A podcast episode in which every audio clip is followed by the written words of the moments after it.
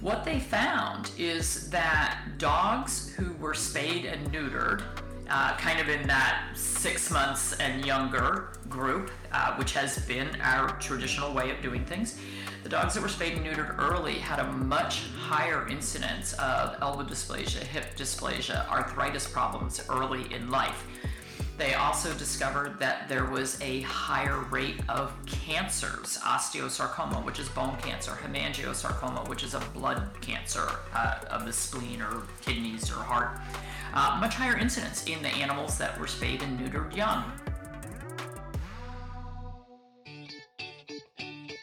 Welcome to the Doggy Dan podcast show, helping you unleash the greatness within your dog.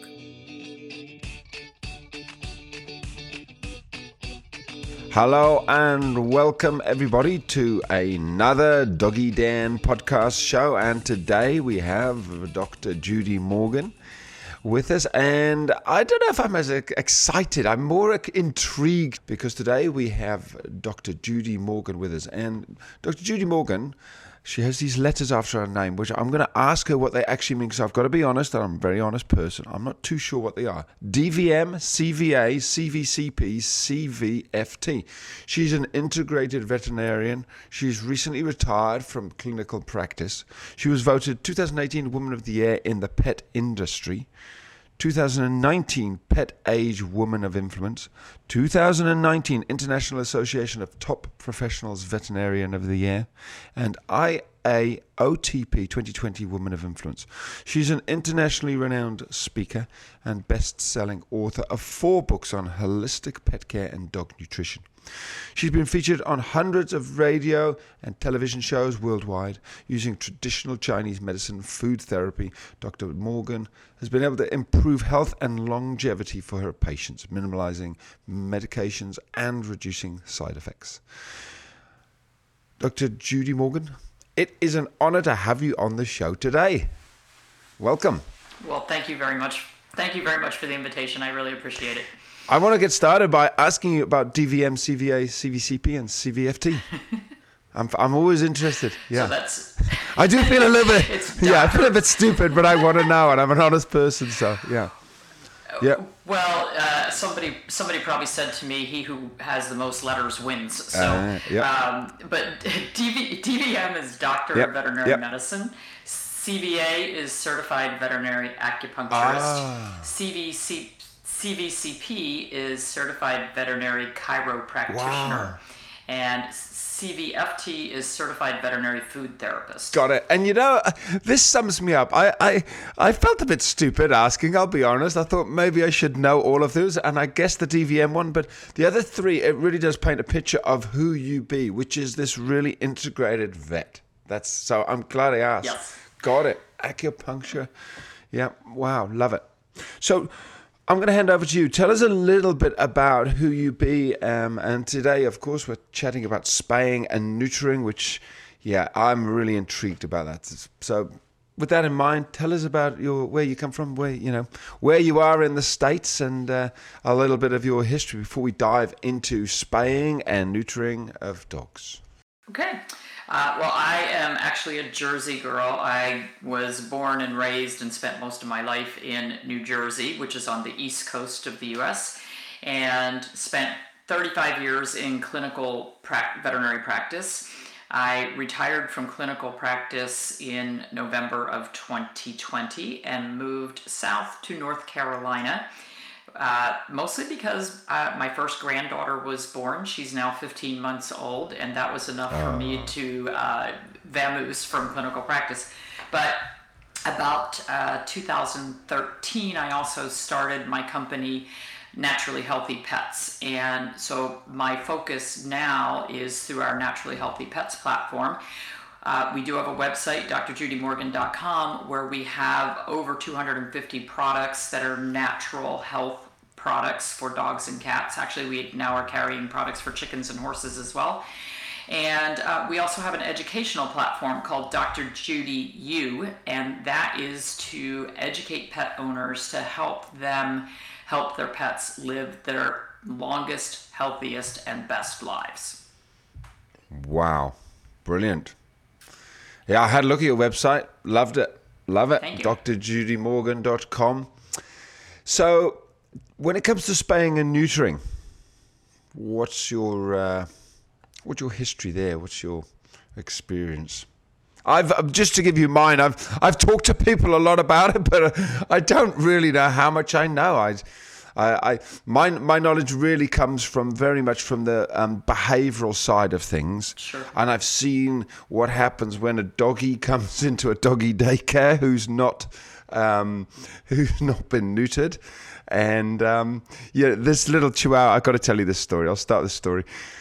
The reason the reason I kind of I couldn't believe it. This chihuahua walks into a doggy daycare and he's the most humble little fella.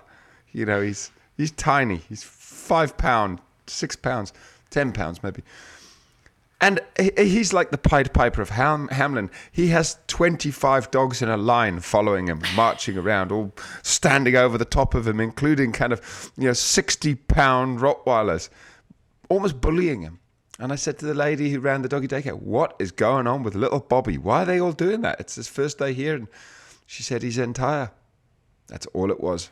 And they would not leave him alone. And the, the you know, the the attention, the unwanted attention that poor little dog got was incredible. And that's when I went, got it. Because his personality could pull it off, Yeah. but only just. Yeah. Whereas another dog would be like, go away, leave me alone. So, so that's where I come from, the behavioral side of things. Um, but I'm fascinated to know your, where you're coming from and what your experience is with, with this. Well, it has changed dramatically over the past 30, Okay. 35 years, and really most dramatically over the past 10 to 12 years. Um, in veterinary school, when I was in school back in the early 1980s, and really continuing even through now, the young veterinarian students are taught hey, we're going to spay and neuter everything at six months of age. And uh, generally, we talk about spaying, um, and this is in the US. I don't know how it is in other countries. I can speak for the US schools. Uh, Yep. spaying at six months before they come into heat so that you know we won't get uh, an unwanted accidental breeding um, we won't have clients and owners having to deal with a dog in heat that is messy and might make a mess in the house um, not having to deal with their little female attracting all the little boys in the neighborhood to their front doorstep or their yard um, Yep. and we've talked about neutering the boys for behavioral issues. Well, it'll stop them from marking on everything, it'll stop them from developing aggressive tendencies. Uh, and certainly with the females, if we spay them before they ever go into heat, the risk of pyometra, which is a uterine infection, is, is zero. Uh, over the years, things have changed and we have a lot more research behind what we are doing now. And my thoughts and the way that I ran uh, the spay neuter part of my clinic changed drastically. Even how I handle my own dogs has changed over the, the past half dozen years. Um, so, with studies that are being performed, and also the other thing that we have been getting a lot of in this country is early spay neuter because shelters have just and you know rescue organizations have discovered that if they adopt out a rescue animal that is intact, the chances of it having more litters are very high because people may promise at our local shelter in New Jersey they would have people prepay for the spay or neuter. They use this program for 20 years. People would prepay for the spay or neuter. They would take their puppy or kitten home, and then they had a voucher to get the animal spayed or neutered when it hit that magic six months of age. And when they actually did the research and went back and looked, they discovered that only 30% of those animals actually did get spayed and neutered. So even though it was prepaid, only 30% Yep. of the people actually followed through. And so that did not solve the population problem in the area, and the shelter was always overflowing with more and more unwanted litters, and uh, it- just not a good situation. So they adopted what a lot of shelters have adopted in the US, which is in order for you to take that puppy or kitten or adult animal home, it is going to be spayed or neutered before it leaves our premises, or at least before it enters your household. So they started doing that for quite a few years, and it did help with the unwanted uh, stray populations and the turn ins of litters. So that was helpful. Uh, but then we started seeing a lot more problems with incontinence, particularly in females, uh, hip, mm. hip dysplasia, elbow dysplasia. And then thankfully, uh, some veterinary scientists who like to do research. I'm not one of those people. I like to read the research. I don't like to do it. Um, they used there was a great study using Rottweilers and another great study using Golden Retrievers. And one of the reasons those two breeds were used is that there's such a large population of them, and there's a large population of spayed and neutered as well as intact dogs because on the show circuit they're intact so there's a huge population of them that were yeah. available for testing and what they found is that dogs who were spayed and neutered uh, kind of in that six months and younger group, uh, which has been our traditional way of doing things, the dogs that were spayed and neutered early had a much higher incidence of elbow dysplasia, hip dysplasia, arthritis problems early in life. They also discovered that there was a higher rate of cancers, osteosarcoma, which is bone cancer, hemangiosarcoma, which is a blood cancer uh, of the spleen or kidneys or heart. Uh, much higher incidence in the animals that were spayed and neutered young. So then we have to look at what protective effect are those hormones playing within the body? Because when we spay, we are taking out the ovaries and the uterus. So we are taking out the source of those female hormones. When we neuter, we are removing both testicles. We are removing the source of the male hormones. Now, the body does produce small amounts of those hormones. All females have a small amount of male hormone. All males have a small amount of female hormone, mostly produced by the adrenal glands. But uh, what we saw was when we took away those hormones early on, one of the things that it did, uh, and the reason behind the arthritis, is that when we spay or neuter before the growth plates in the bones are closed, the growth plates will stay open longer in the long bones, so the bones in the legs. And what happens is those long bones continue to grow and actually push the femur, the long leg bone, out of the hip socket and actually push the uh, radius and ulna out of the elbow socket. So we were seeing a lot more elbow and hip dysplasia. And if they waited and spayed and neutered after the growth plates were closed, then we didn't have that that excessively long growth period of those long bones. So it's very protective. Um, so it, it totally changed for those of us who are, you know, staying up to date on what's going on in the research studies, which most traditional veterinarians, I can tell you, uh, don't have time and uh, it's not important to them, and they are still spaying and neutering at six months or younger. Um, but when when you're coming at it from a more holistic side, you tend to look at why are those hormones there? What are they doing for the body? And if we compare it to human research, ask any woman who has undergone gone an ovariohysterectomy, which is basically a spay. The hormonal changes that occur in their body, the um, tendency to be overweight, the tendency to have dry mucous membranes, dry eyes, it's, it's a huge change for the body. So those hormones do a lot more than just get the dog pregnant. So that's what we've had to look at. Wow, that's incredible. Now, without, I, I, I love what you've shared, and I'm sitting here going, wow, it's true. I've heard these rumors. You know, it's almost like a, I feel almost like one of the conspiracy people who, who's heard these stories, and I'm like, what? What?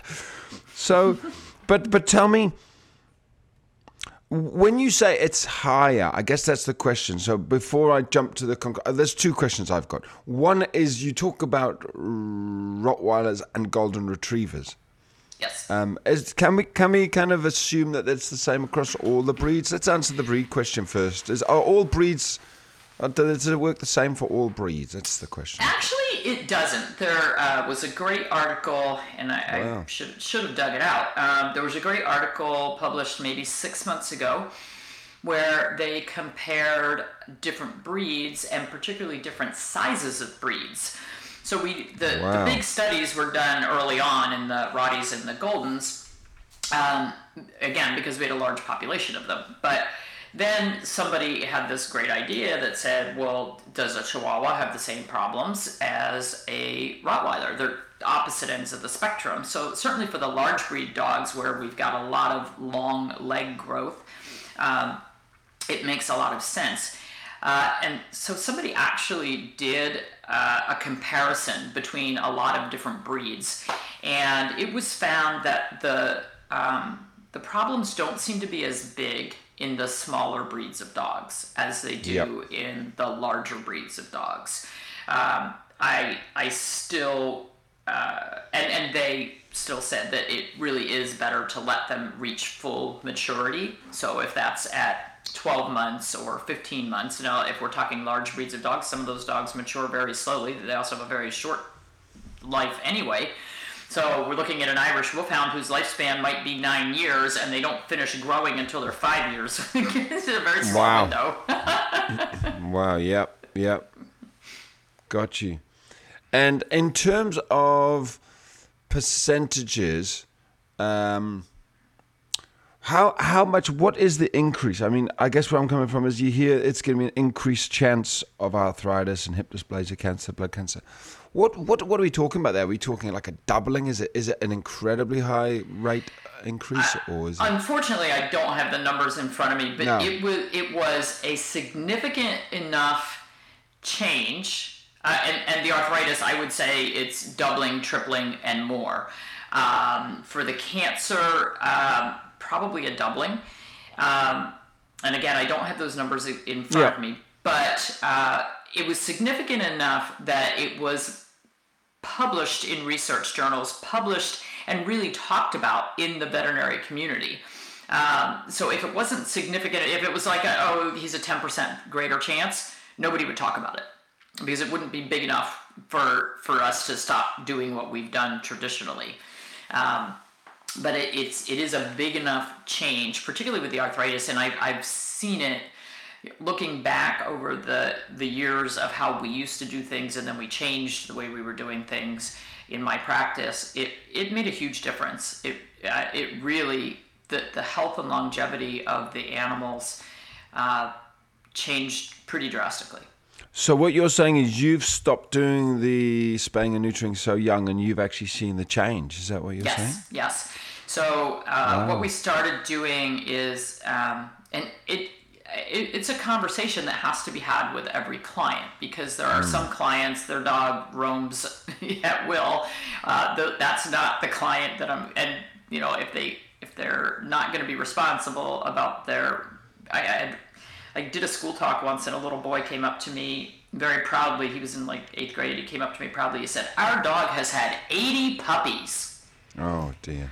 And I just looked at him and said, "Can I give you a card for spay neuter?" you know, just, Yeah. uh, so clearly, it has to be the conversation with the right clients. But what we started doing is waiting until we knew the growth plates were closed, looking at the breed and what age that was most likely to occur.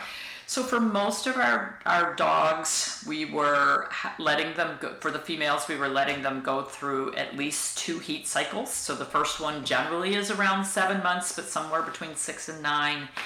And the second one's going to be somewhere between 15 and 18 months, most likely. So we were Yes. looking at spaying these dogs at 18 to 24 months of age. So we knew that they were through with their growth phase.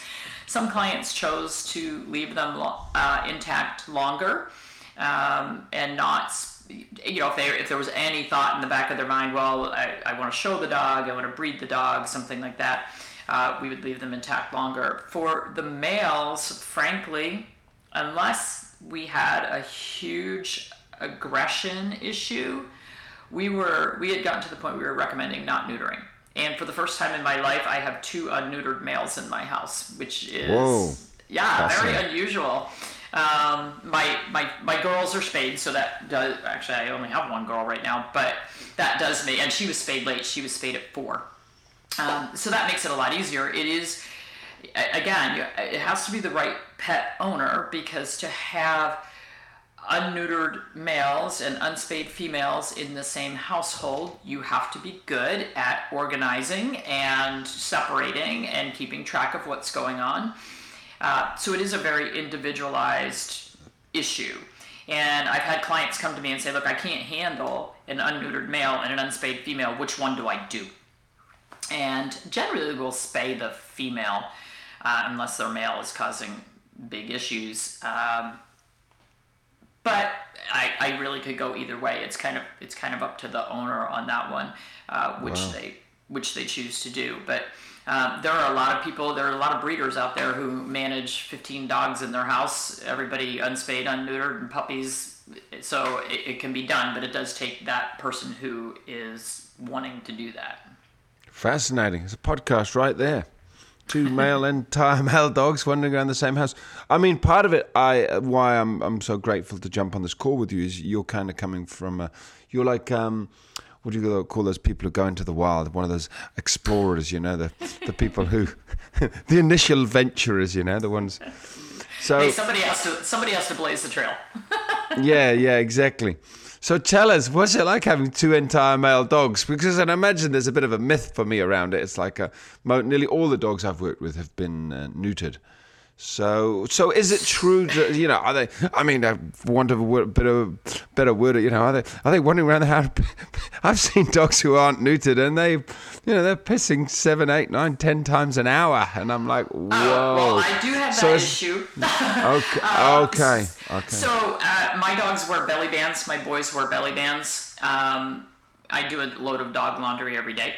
Uh, so a belly a belly band. Just to explain that for those of us who aren't aware. So the belly band is uh, sounds like a, wrap. A, it's a wrap, and it's actually something that we sell on our website. We have them made, and it's got a very thick, absorbent pad, and then it velcros up across their back.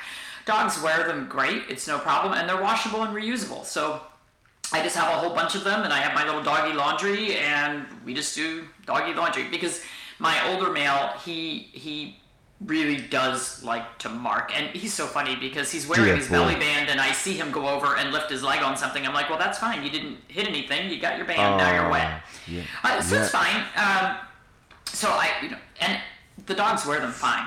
Um, fascinating. my, my, younger, so he's about eight years old, and my younger one is that's intact is only about four months old right now. So he doesn't okay. even he doesn't even know what he's doing with them yet, but they'll be fine. Yep. Um, yep. And, and all of my dogs are also trained to use washable piddle pads because yes. uh, if we travel and we're staying in a hotel and I can't get my dogs outside, I can throw down a, waterproof piddle pad and not yep. worry about it. So uh, for me, doing doggy laundry is just no big deal.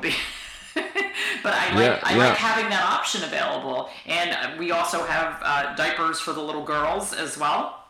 My girls don't need to wear my girl. She doesn't need to wear them. Um, I had an incontinent female, so she had to wear them. Um, so for me, having particularly the intact males, it's just not a big deal. Um, you know, and again, it's a personal thing for yeah. some people, they would say, "Oh my gosh, I'm not doing pee laundry for my dog. That sounds horrible." Uh, it's no big deal for me, so yeah.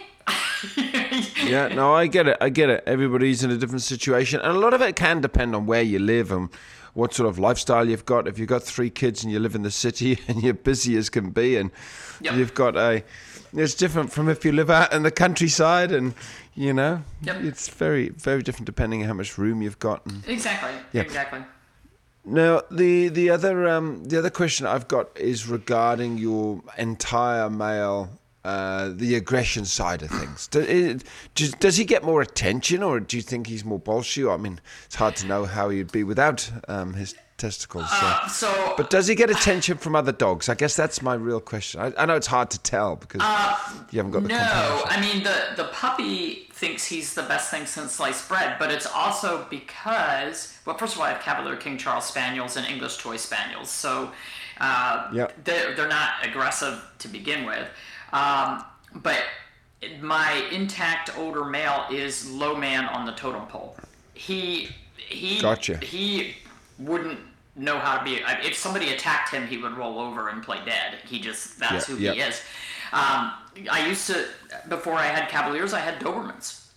Um, you know, if I had a hundred pound intact Doberman male, maybe I would look at it a little differently. But um, Yeah.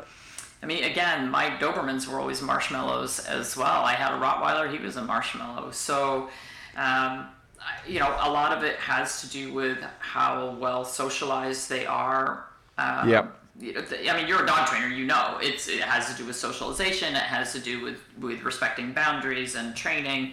Um, I, I have seen some very aggressive male dogs. I've I've had to work with some very aggressive male. I've had to work with aggressive females. Um, so I think a lot of it has to do with training, and certainly if someone came to me with an, an aggressive, intact male, um, I would definitely have a discussion with them over the potential that getting rid of some of that testosterone might make him a little less pushy. Um, but if it's not accompanied by training and uh, you know a good quality diet that's not going to contribute to his um, inflammatory nature, uh, you know, it, it's not a quick oh we'll neuter him and that'll make him a, a, a sweetheart if he already has aggressive tendencies. There's a lot more to it. Yeah, yeah. It's um, it's not an uh, it's not an alternative to training. Are you going to train your dog or are you going to neuter your dog? Which one? no, it's yeah. So, um, but you have definitely noticed that. I mean, I just want to confirm you've noticed that the dogs who get neutered tend that testosterone level when it drops definitely does reduce. You know that some of that. Well, it, it generally will decrease marking behaviors. Uh, although my little neutered male, he was neutered when he was mm, nine or ten months old. Um, he likes to mark things. What about the what about the aggression? What about the aggression side of things? Do you find it reduces that? Perhaps, perhaps. Um, it's Okay. really hard to say Yeah. because it is really interesting is. that I have had eight week old puppies come in and be incredibly aggressive. Yeah. Um, you know, generally we're talking Rottweilers, Shepherds, dogs that are made to be guard dogs or working dogs, and some of them are being bred for that personality. But when I see an eight week old puppy that comes in and it is already aggressively going for people, uh, he doesn't have enough testosterone yet to be causing that to all be uh, testosterone related. Yes. So, um, Got you. you know, for some of them, It's breed. It's it's Exactly. temperament is what you're saying. A lot of it is this temp. Yeah, totally. Gotcha. I- exactly. You know, it's that whole is it nature or nurture? Yeah. It, it's a combination. Yeah, I, I, that's a great point. I mean, I I've got one dog who you know he's called Jack. He's a Texan Catahoula leopard dog, part te- Catahoula, and um, and he is the most dominant beast I've I've probably ever met by nature.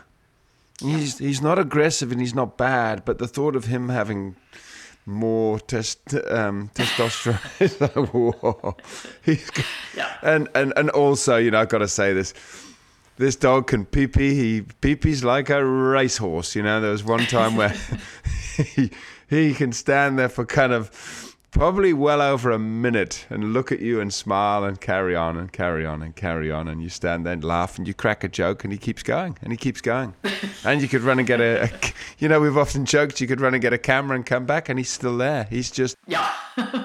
there seems to be more liquid comes out than goes in. I don't understand how that happens so it's a, it's interesting yeah, that's my male too. so interesting, interesting stuff. So one question before I forget is to do with um, is to do with the feeding. Does the feeding, if a dog has been fed um, kibble fed kibble, has, is, does it make a difference if it's been fed kibble or, or raw food when it comes to you know cancer and the spaying and neutering? Does that affect anything? You, have you found? Yes. Oh. Um, there was there have been some really great studies. Um, some of them are frankly 15 years old, showing that fresh food in the bowl, even if it's only about a third of the diet versus all kibble, uh, increases health and longevity, decreases risk of developing cancer by a large percentage.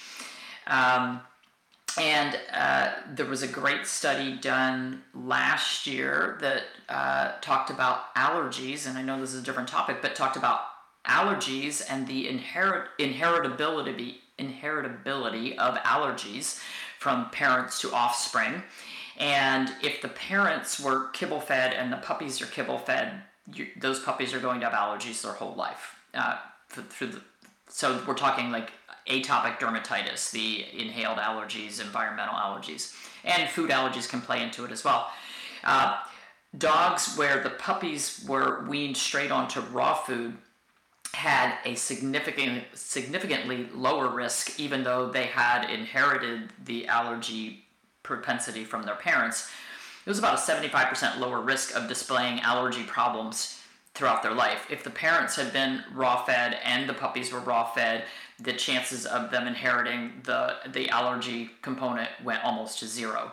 So uh, raw feeding has as a and, and, you know what, I hate to even say raw feeding, whole food feeding uh, versus kibble because some people just can't stand the idea of feeding raw. They're afraid of it because the the media and everyone else, the veterinarians have, have made them be afraid of raw food. My dogs have been raw fed for 20 years um, and do very well. My my oldest dog lived to be 19. Wow. And uh, he, he was a puppy mill rescue, uh, had a million problems when we got him, but he lived to be 19, had a great life. We adopted another one at 14, and he lived to uh, 18. Wow. Uh, came with a million problems as well, and that was taking them off poor quality diet, yep. putting them on high quality diet. Um, and, and lots of supplementation, really sort of supporting their systems that needed supporting. Mm. So I think that we can see huge differences in the health of our pets just by feeding real food totally. instead of instead of dead totally. food. It, it's just and, and that's why that's been my main focus for a lot of my career is all yeah. about nutrition.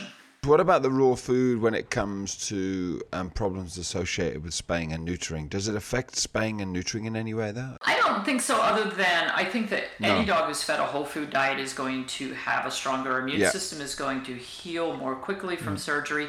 And one of the things that we see, particularly if a dog is spayed or neutered uh, middle age or later, so if you delay and then you decide to spay, let's say at five years old or neuter at five years old, one of the things that I would caution people is about six months after surgery, check their thyroid levels. An awful lot, particularly if they're kibble fed, but an awful lot of these dogs, their thyroid will crash because it's part of the endocrine system, which is the glandular system in the body. So we just took away their ovaries or their testes, and now their thyroid is working harder, their adrenal gland is working harder, their pituitary gland is working harder, and a lot of them will crash and become hypothyroid. Wow. Wow, wow, wow. There you go, guys. Take it all in. I've learned so much. I'm like, whoa. So, in a, in a nutshell, I'm going to try my best to do a nutshell in a nutshell summary. In a nutshell, it used to be that we thought let's just you know, spay and neuter at 8 to 10, 12 weeks sort of thing. But now it seems like leaving them to six months, a year, at least till they've had their first litter if they're females and, and kind of stop growing if we can. Kind of, and that can be up to 18 months, you're saying, or, or even yes. older for the bigger breeds, yeah. is possibly the way to go. It, it, but it is still a bit of a balance. Would you agree that it's still, there are the downsides of doing it? Later is that there can be more aggression turn up. I mean, where I'm coming from is I've worked in a doggy daycare where I've seen these right. dogs turn up who are entire, and it's like, oh my gosh, it's like it's like dynamite plus TNT just walks into the uh, dog. But then I guess you don't. I, I, I guess if you have to put them in a doggy daycare, that can be an issue, but. There's always ways around things. It can be an issue. A lot of the daycares will not allow them. And uh, I had a stallion, a Paso Fino stallion. Yep and he spent the first 15 years of his life in a paddock by himself yep. because clearly we didn't want him out with the mares. And it was thought that he would be too aggressive yep. and, uh, you know, being out with other horses. So he stayed in a paddock by himself. I inherited the horse when he was about 15, 16 years old, and I just could not stand watching him pace the fence Aw. and be so miserable. And even when you would go to lead him, he would be, you know, bitey Yep. and just, you know, his personality just, he was a sweet guy, but it was just like, oh my God, you have all these horrible male characteristics. Yep. But I didn't want, I did not want to castrate him at 16 years of age. So I was boarding and p- trying to find a boarding facility, kind of like intact dogs, trying to find a boarding facility was tricky. But I found one, and they had a 40 acre field with 15 gelded horses, so castrated males, out in the field. And I said, Can we try him? And she said, Yeah, let's give it a try. We put him out there, and he went out there. It wasn't a very big horse, but he went out there and he decided he was going to be boss of the field and he was going to take everybody on. Well, all the other horses were bigger than him, and within five minutes they had settled that, and he said, Huh, how about that? And that was that. And he lived another 10 years out in a field with other geldings. His personality was so docile, he never got gelded, but it totally just giving him an outlet to socialize Yeah. with others, to learn how to be with others. Um, I think that intact male dogs certainly can learn to. I, my intact males, they're they're very social creatures. They would never consider. Um, and again, it, there, it may be breed related, but I have I have had clients with multiple large male intact, you know, large breed dogs that have just never been a problem. So I, I think it's socialization and training early on, um, and then learning the personality of your particular dog and whether or not that's going to work out for him. More of a case by case approach rather than a blanket kind of. Yeah. Yeah, that Absolutely, absolutely. that makes total sense. Wow, beautiful, beautiful, beautiful. You know, it's kind of like that little chihuahua you talked Yep. about. He had no problem being intact. He wasn't going in there jumping on everybody. He was just going in there. Yeah, yeah, absolutely. Dr. Judy Morgan, it has been enlightening. I love it. Brilliant. I've learned I've learned so much more new stuff. It's great. Now, you mentioned something early on. You, you mentioned another website, I believe, or a, a business. Is there a website? Is it just drjudymorgan.com or was there another website just so we can put it into the. Uh, So we have drjudymorgan.com and we also have educational courses that are on Dr. Judy U, but you can get to those through the Dr. Judy okay. Morgan. I'm curious. either way. Dr. Judy U, is that Y O U on the end? No, U as in university. So it's just Dr. Judy U. Beautiful. Just the letter U. Dr. Judy U. I love it. Dot com, I presume, at the end. Is that right? Yes, yes. Wow. Well, is there anything else you would like to share with us, or information you'd like to share, or websites, or anything else you'd like to share? Over to you, last, uh, just as we close this up, wrap this up. Well, anybody who is interested in learning about health and longevity, how that we have, if you sign up for our newsletter, you will get a white paper that I wrote that is six ways to keep your pet naturally healthy. Um, and uh, we want to help educate people uh, not to just accept the status quo, like not just accept Yeah. We, we spay and neuter at six months. Not to just accept we give vaccines every single year. Not to accept that we should use all these dreadful, horrible chemicals on our dogs and cats. Uh, and that's what our educational platform is about. It's about uh, educating the pet owner so that they can have intelligent conversations with their veterinarian, and not feel that they're backed into a corner or they don't have a choice. Um, it would be my goal for every single pet owner to have their pets live two decades, and that's what we're working toward. Wow. Brilliant. Wow. I love it. I'm excited. The, the, the, the thought of dogs living to 20 years old is, is really beautiful. I got to say, I, I know a lot of clients who, um, yeah, their dogs, they, they feed them kind of the very expensive, well known brands. And I just want to say this. And their dogs do seem to often, they die very young. They do. It's, it's, it's frightening. They do. We're fe- we're feeding dead food. Yep. We're feeding dead food, and it does. They might survive, but they don't thrive. Yep. And we want our pets. We want our pets to thrive. Yep. So, tons of nutrition information on our website. I've written two cookbooks for dogs. Yep. One is called Yin and, Yin and Yang Nutrition. Heal, uh, maximizing health with whole foods, not drugs. So if you have a dog with kidney disease, we've got recipes. Uh, you know, it, you don't have to be backed into a corner of feeding uh, very expensive prescription kibble that is dead food made with bad ingredients. Yep, yep. Wow. Dr. Judy Morgan, it has been a pleasure. Thank you for being on the show today.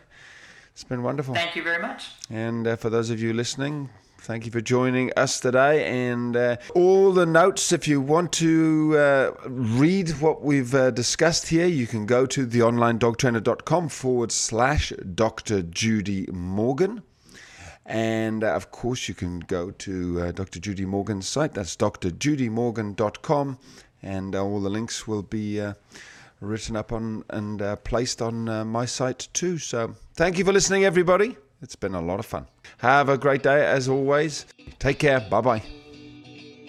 You've been listening to another episode of the Doggy Dan podcast show, bringing you one step closer to creating harmony with your dog.